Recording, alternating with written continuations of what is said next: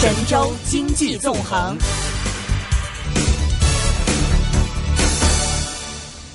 我是来自上海第一财经广播的主持人新慧。那么，以下呢，我们来关注一组财经资讯。十号，香港交易所的人民币黄金期货和美元黄金期货正式上市，同时旗下伦敦金属交易所也推出了美元黄金期货。香港交易所总裁李小加发文称：“这是我们第一次在旗下的两大交易所同时推出两地双金，也是我们第一次推出人民币黄金，也是香港第一次推出可以实物交收的黄金期货，反映了我们商品和货币发展的重要组合战略。”人民币香港黄金期货及美元黄金期货首日交投活跃，共二十位市场参与者参与到了首日的交易，总成交量三千零九十八张合约，其中人民币黄金期货两千一百八十六张，美元黄金期货九百一十二张。统计数据显示，中国内地每年进口的黄金占全球实物黄金供应量的四分之一左右，目前是世界上最大的黄金生产国和消费国。而香港近年来的实物黄金贸易也是十分的活跃，已经成为了中国内地的主要黄金进口地。不过，由于目前亚洲尚无具有国际影响力的黄金定价中心，黄金的国际定价权主要集中在伦敦和纽约。亚洲地区的黄金贸易依然参考伦敦或纽约的基准价格来定价。近年来，随着中国互联网行业的发展壮大，移动支付、外卖软件、共享单车、无人便利店等这些层出不穷的新鲜事物，正极大的改变着我们的日常生活。在信息技术飞速发展的过程中，以互联网为代表的虚拟经济对实体经济来说究竟意味着什么？对于技术的更迭，互联网又将给我们的生活增添哪些奇妙的色彩呢？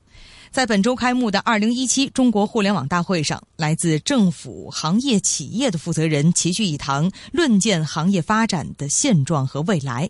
他们对于日新月异的中国互联网有哪些看法呢？让我们一起来了解一下。截至目前，中国拥有七点六亿的网民，已经成为了名副其实的网络大国。工信部部长苗圩指出，中国互联网发展虽然起步稍晚，但是发展迅速，已经形成了设施优势、用户优势和应用优势三大优势凸显的一个新兴行业。一批企业跻身了全球最大互联网公司行列，基于互联网的新业态、新模式层出不穷。与此同时，网络治理持续推进，行业生态明显改善，中国互联网发展道路逐步得到了世界的广泛认可。互联网作为虚拟经济的一部分，它的飞速发展既带来了机遇，也冲击着实体经济的发展，以至于很多实体经济企业家与互联网巨头都开始互不相让的在网络上你一言我一语的不断过招。从格力董事长董明珠和小米科技董事长雷军，到娃哈哈集团董事长宗庆后与阿里巴巴董事长马云，口水战是一波未平，一波又起。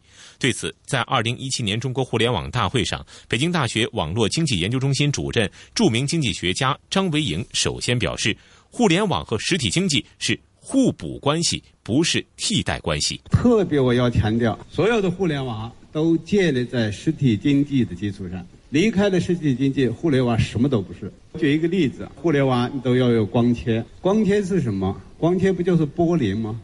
如果没有这样的制造业，那我们没有光纤，我们现在搞什么互联网？搞原来的铜线啊，我们还可以呃听音乐啊、看视频，我们连电话都打不了那么多。芯片这个对制造业的要求高于任何其他的制造业，啊，包括我们汽车啊、电视啊，技制造要求都没有生产晶圆片的技术要求高。卫生条件，它要比医院做手术的卫生条件高出一百倍。离开了传统产业。互联网什么都不是。互联网虽然像空气一样摸不着、看不到，但是背后是实实在在的物质，就是制造业。互联网经济实际上本质是知识经济。中国工程院院士邬贺铨认为，互联网经济就是实体经济的一部分，只不过在实体经济里强调它是更多依赖互联网而产生的经济活动。互联网经济跟实体经济。不是对立的。呃，有一段时间我们说脱虚向实，好像互联网就是虚的。实际上，互联网它本身是实体经济的重要组成部分。当然了，它有虚的部分，那虚的部分也不都是坏的，只是说怎么把握共感化不要那么厉害，那么也就可以把虚实结合啊，经济才能走到一个健康的这个轨道。在乌鹤泉看来，互联网在实体经济里的每一个环节都是可以有作用的。目前的互联网经济和实体经济的发展还有很大的结合空间，在融合的过程当中有冲突在所难免。在融合之路上，未来应该在人才、技术、服务等方面有所突破。我们不单技术上缺，另外啊，中小企业不是简单政府给他钱让他去买就可以了。政府当然可以做建个平台，有些软件它可以用。但更重要是怎么提供一种第三方的服务啊，帮助他改进。我认为啊，未来的产业啊，生产性服务业可能比它本身生产产品呢来的更重要，来的影响更大。而这方面我们是差距。在技术发展的过程当中，网络安全尤为重要。如何进一步的防御？三六零企业安全集团董事长齐向东建议，终端网络和服务一定要建立在三方联动的防护体系。一个被攻破的网络，如何避免灾难性的后果呢？取决于我们对网络攻击事件的应急响应速度。响应速度快，一定是自动化的应急响应，需要在网络里对终端网络和服务器建立防护的系统。十一号是中国航海日。二十年前，全球百大集装箱港口中，长三角港口中只有上海港位列其中，排名第十一位，总箱量在百大港口中的占比不足百分之二。如今，不仅上海港稳稳地占据了榜首的位置，长三角的宁波舟山港、连云港、太仓港、南京港也都名列其中，总箱量在百大港口的总量中占比达到了百分之十三点一七。以上海港为引领，长三角世界级港口群对全球航运业的影响越来越显著。请听报道。去年全年，上海港与“一带一路”沿线各国相关航线共完成集装箱吞吐量九百六十四万标准箱，占上海港外贸吞吐量的百分之三十五。为了进一步增强上海服务“一带一路”国家战略的能力，洋山港四期全自动化码头的工程正在加快推进。上海国际港务集团股份有限公司副总裁方怀瑾透露，今年年底洋山四期将正式开港运营。目前，全球正在建设和运行的全自动化码头，没有一个比我们这个大。我们整个岸线全自动化的集装箱泊位是七个，两千三百五十米长，初期的运营能力呢是四百万箱，远期呢是六百三十万箱。二零一零年。得益于洋山深水港的建设，上海港一举超越了新加坡港。自此之后，连续七年成为排名世界第一大集装箱港。洋山四期工程建成后，将成为世界最大的自动化集装箱码头，在装卸工艺水平上走在世界最前沿。方怀瑾说：“这是从大港到强港的一个标志。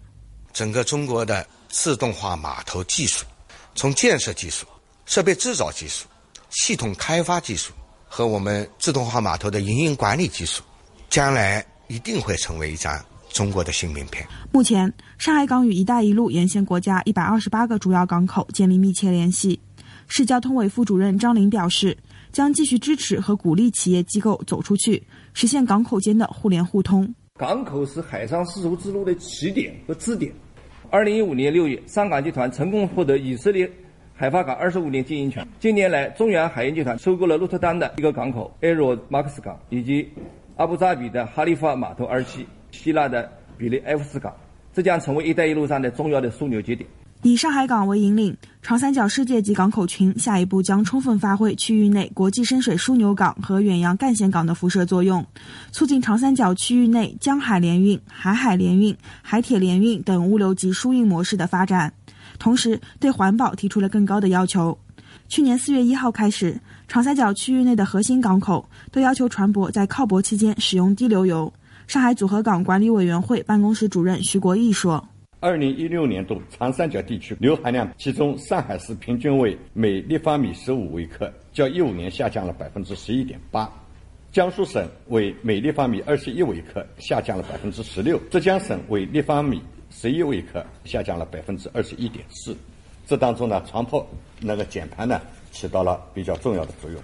下一步，上海港将积极建设岸电使用示范区，通过合理的成本分摊机制，吸引靠港船舶关闭发动机，使用码头提供的电源，实现污染物零排放。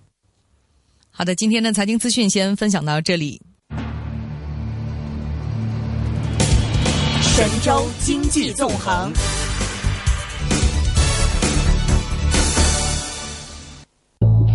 樊纲认为，中国的土地稀缺程度确实很高，但是更重要的因素还是政策层面的问题。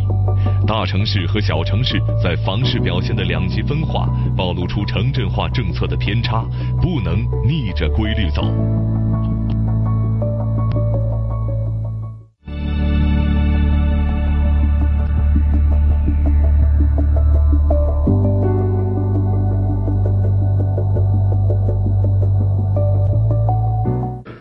这次呢，少数特大城市加上这个若干这个说二线吧也好，也是大城市，但是人口集中的一些啊几个城市，呃，房价飞涨啊，呃，弄得年轻人都很恐怖了啊！我还买得起房，买不起房啊，对吧？这个与此同时呢。三四线城市去库存啊，房子卖不出去啊。那么为什么啊？我们要讲的就是就解释的，首先就是为什么啊？这似是而非的说法呢，就来了。第一说法就是货币太多了，这个大家在网上都见过吧？这么多货币，房价怎么能怎么能不涨呢？这个这些分析师们，我们这些投行的什么这证券的这些分析师们，我们的这些。啊，媒体的评论家们，这个自媒体的评论家们，这个一个流行的说法：中国 GDP，中国的 M 二货币这么多，超过 GDP 多少多少，那自然就是房价就涨了。啊，我说这是一个似是而非的说法。为什么似似是呢？这个任何价格涨跟货币总是有关系吧？是吧？那你都是用货币衡量的。但是反过来说，货币是一般等价物，它可以衡量任何东西，它可以交易任何东西，对吧？就所所谓那个大水漫灌，那个水可以流到任何一个缝缝隙里面去的，任何一个市场它都可以流过去。啊，那我就要问问了，这次的货币怎么没流到，怎么没流到猪肉上去啊？以前不是猪肉食品价格上涨吗？没到大蒜上去，对不对？好像大蒜最近还涨涨，那当时还有几句话什么蒜你狠，什么逗你玩儿，还是什么，反正是姜姜你，反正这姜你辣说怎么怎么，怎怎怎怎没到那上去啊？这回怎么怎没到股市上去啊？那股市那会儿也说啊，这么多货币，股市必涨，它怎么跌了？那这这次怎么也没到股市上去？然后说进了楼市，钱都到楼市了，钱都到楼市了，怎么没去二三线城市啊？怎么没去三四线城市啊？怎么就集中在这些大城市啊？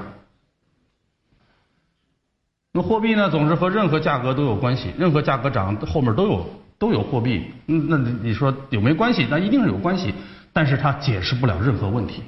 用货币这样一个一般等价物解释一个特殊的某些市场上的现象。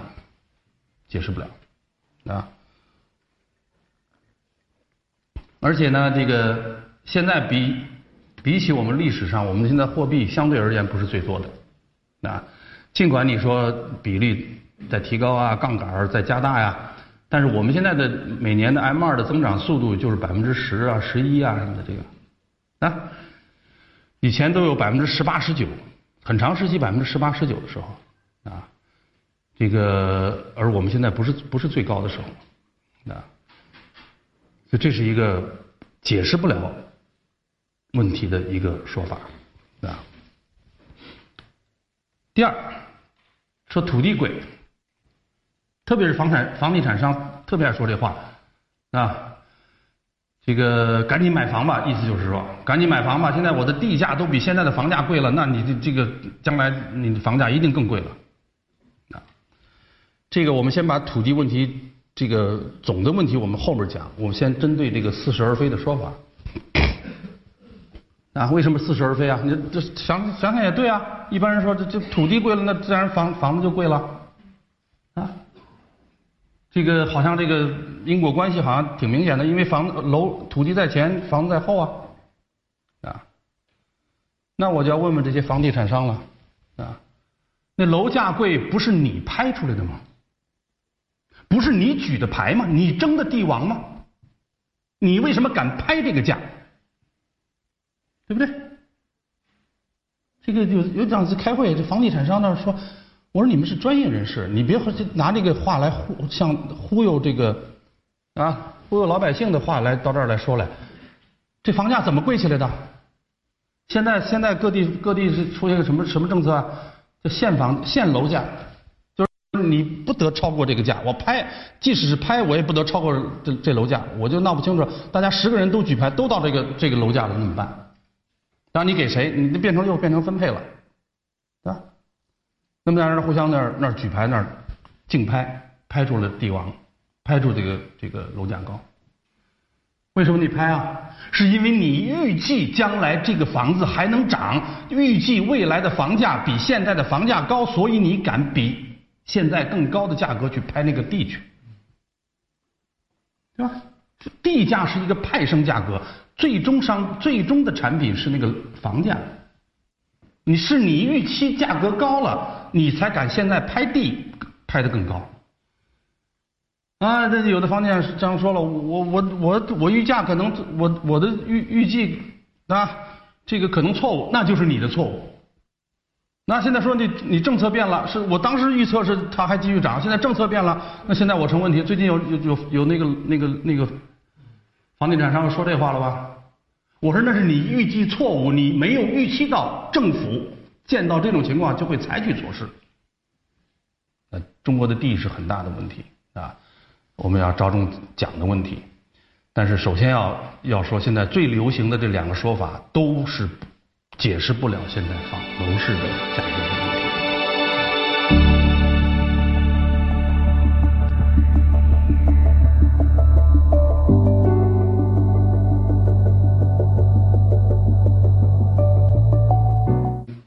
买房子就是买的地啊，这个地是最基本的资源，也是最基本最基本的资产。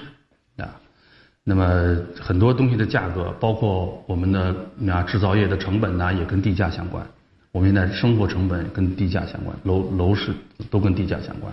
我们的包括商业那我们的我们的买的东西当中，其他很大很大一部分是那个商业的那个那个成本。商业成本当中呢，也一大块也是那个地价的成本。那么首先呢，中国是一个啊人多地少的。土地稀缺度极高的国家，甚至可以说是世界上最高的国家。啊，那么土地稀缺度怎么衡量呢？它不是按 你有多少土地面积，而是按可居住面积算。中国九百九十六平方公九九百六十几平方公里啊万啊万平方公里，真正能居住的，那居住的跟那个可耕作的差不多。啊，可可可可种种种种地的这个差不多，呃，并不多。要刨去喜马拉雅山，要刨去戈壁，要刨去这个啊各种各样的荒荒原等等，啊，可居面，你你看那个中国那个版图啊，那个那个地理那个啊，那那个那个图，就绿的那个平原那个地方很少很少很小。这个我们的人均可居住面积是世界人均可居住面积的三分之一左右，不是和美国、和加拿大、和澳大利亚那些那些地广人稀的国家比，和世界平均，也就是欧洲也在里面啊，这个拉美、亚洲的一些地方都在里面啊，我们是世界平均的三分之一啊，这是第一，就是我们的人地关系相对来讲就是比较紧张。那么第二呢，这个我们的人地关系当中还有一个更复杂的因素，就是我们得，我们还得自己种地，我们得粮食自给自足。但是呢，这个不是一个经济学问题啊，不是简单的就是进口粮食、进口土地这么关系问题啊。呃，中国的粮食问题是国际政治问题。现在老有人说我们的有些农业专家、粮食专家比较保守。但是我这个啊，就是现在的管理国家的这一代人啊，你可以想想，他有着非常鲜明的记忆，一个什么记忆呢？就是我们六十年代闹闹饥荒、吃不着粮食的时候，世界很多国家对我们搞粮食禁运。你敢你敢放弃基本自给自足吗？啊，增加一些，我们不不，我们不需要保持百分之九十八的自给自足，我们可以保九十啊、八十五啊、八十，那都可以争论。但是基本的自给自足你得保证。啊，你因为这个基本的政治政治问题没有解决的时候，这些问题你必须得防范，这是一个国家的战大的战略问题。啊，那个红线就是这么画出来的。就根据自给自足的这个要求画出来，啊，所以这是第二个大因素。第一，本来我们的地就少，那第二呢，这个我们的地大部分还得用来种庄稼、种粮食，我们土地就特别少。第三呢，就是过去我们呃城市和农村相分离，农村呢有一大块，农村人呢有一块自留地。啊，那么这个相对来来讲呢，农村尽管住房的质量不高，但是它面积相对就比较大一点。啊，你看自留地可以当房基地，房基地上加上自留地，每家都有那么几分地吧，啊。那么这几分地呢，当情况发生变化了，很多农民开始进城了，啊，人口迁移了，人口流动了，进了城市了，那块地还在。那块地还没有改变用途，这多数地方呢，农民走了，但是这块地啊，农民增加了在城市的土地住房需求，但是农村的这块土地仍然闲置在那里。啊，这个大家说了，很很多人说了，农民进了城了，不一定就提提提出了啊，不不不一定就有买房的需求，农民比较啊低收入阶层呢，还不一定就有了买房的需求。但这个不一定啊，这个就是说它是一个阶梯性的一个一个一个一个过程。他最初提出的需求是是什么？是租房。但是他一旦租了房了，原来那个房子的人，当然了，他最初的城中村呐、城边村呐，还谈不上租一个啊城里的一个老房呢。但是无论如何，他有这么一个一个阶阶梯性的关系啊。他租了一个房，就是原来住这个房子的人，他可以去通过啊。呃，拿这个房租收入这个房租，然后他可以去改善，提出改善性的住房需求，他可以去买新房啊。无论说一批人进来了，提出一些新的住房需求，但是农村他还有一块土地还在那里，这个因素呢，就造成了近期前前两个东西都是长期的啊。这个因素呢，导致了过渡期我们的土地需求啊，就有一块是这个啊，在过渡期有一块闲置，这块闲置等于是浪费了一块土地。这个任志强不是曾经做过计算吗？啊，农村的所有的用于住房的土地加一块是现在全部城市的土地用地的五倍。再加上一个人为的，其他人为的我一会儿再说啊。加上一个人为的，就是什么呢？容积率都弄得很低。多数的城市现在批一个房地产楼盘呢。这个容积率都都啊，要要要花园房，要要花园小区，要这个风景，要什么环境，要生态，都很好啊。然后弄个叫容积率二到三，就一米这样建出两米三米啊。香港是多少啊？十九到十。啊，我们人本来就人少人多地少，我们那个人人均土地稀缺程度不见得比香港就就更高，对人均呃土地的稀缺程度不一定比香港更低，但是我们还还搞奢侈品。啊，我们建很宽松的房子，这是一般性的问题啊，这是一般性的有关土地紧缺的问题，土地紧缺了，供给就相对来就少了，就贵呗。啊，土地就贵了，土地贵了，那么自然的会影响地价。从这个从供给侧的角度，啊，从供给的角度是确实有这个因素，啊，土地本身有这个因素。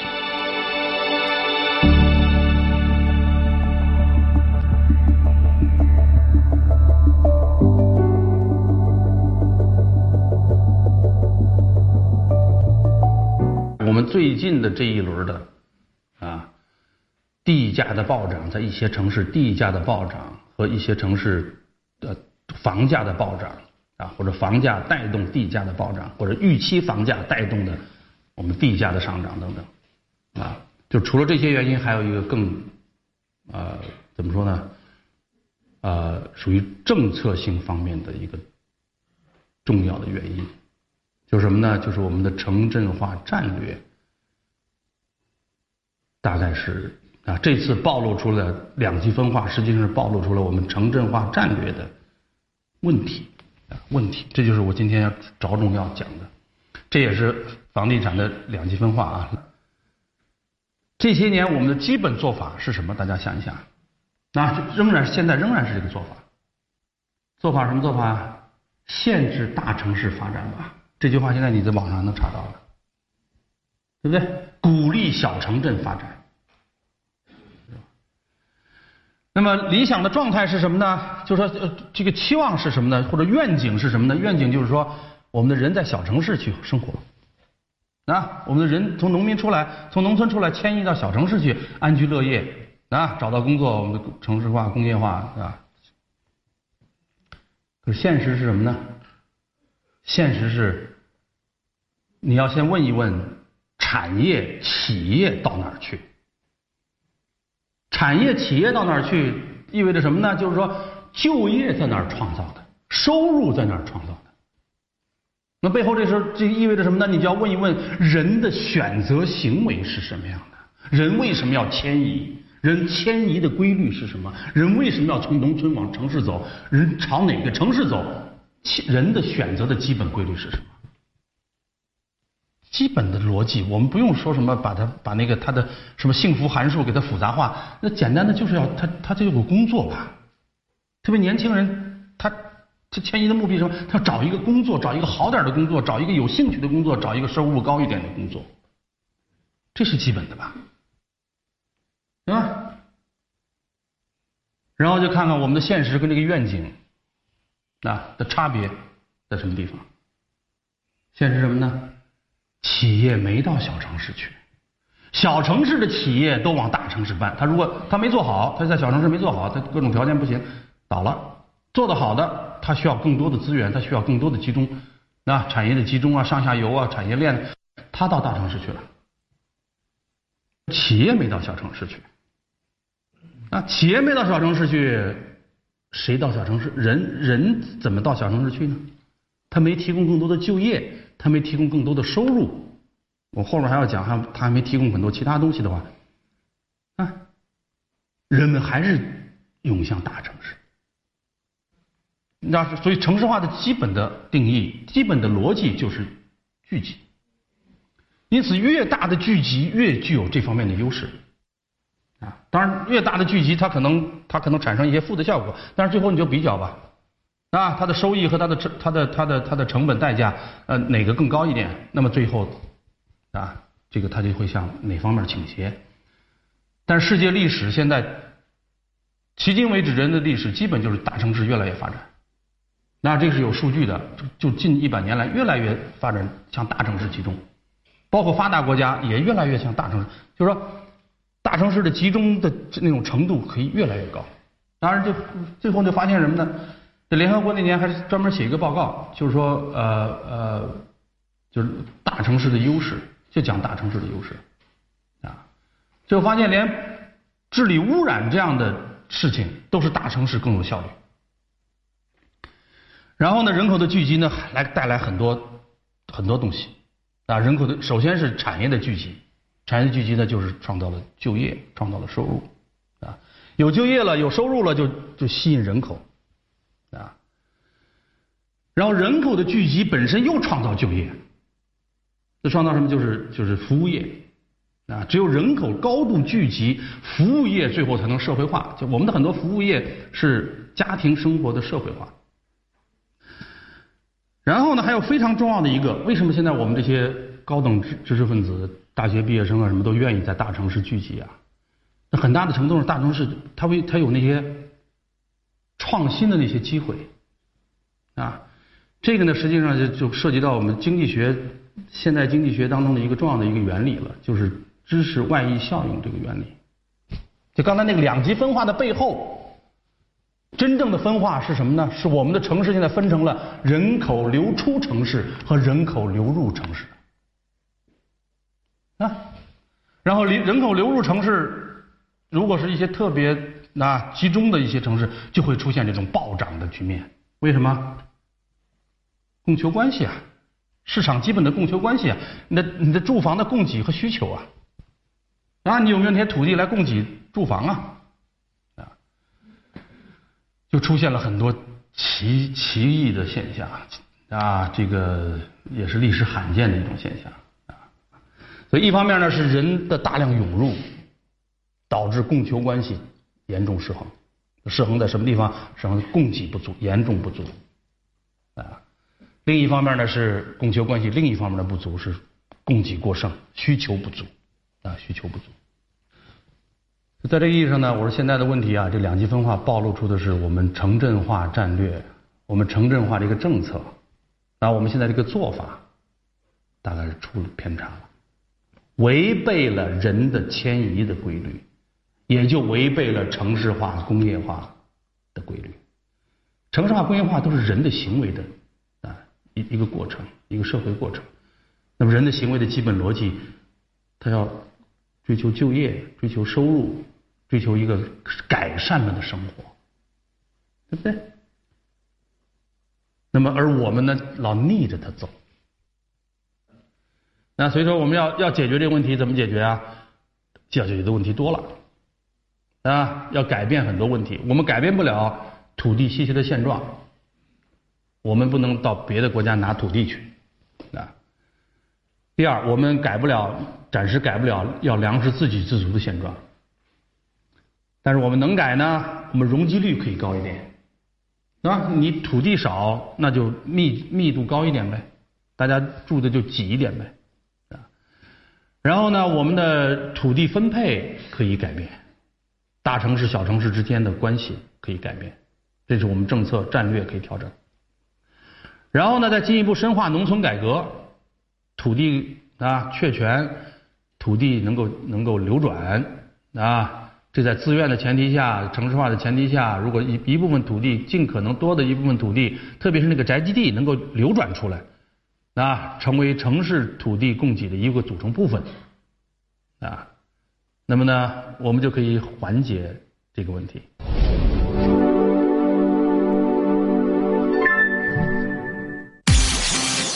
股票交易所明金收兵，一线金融网开锣登台，一线金融网。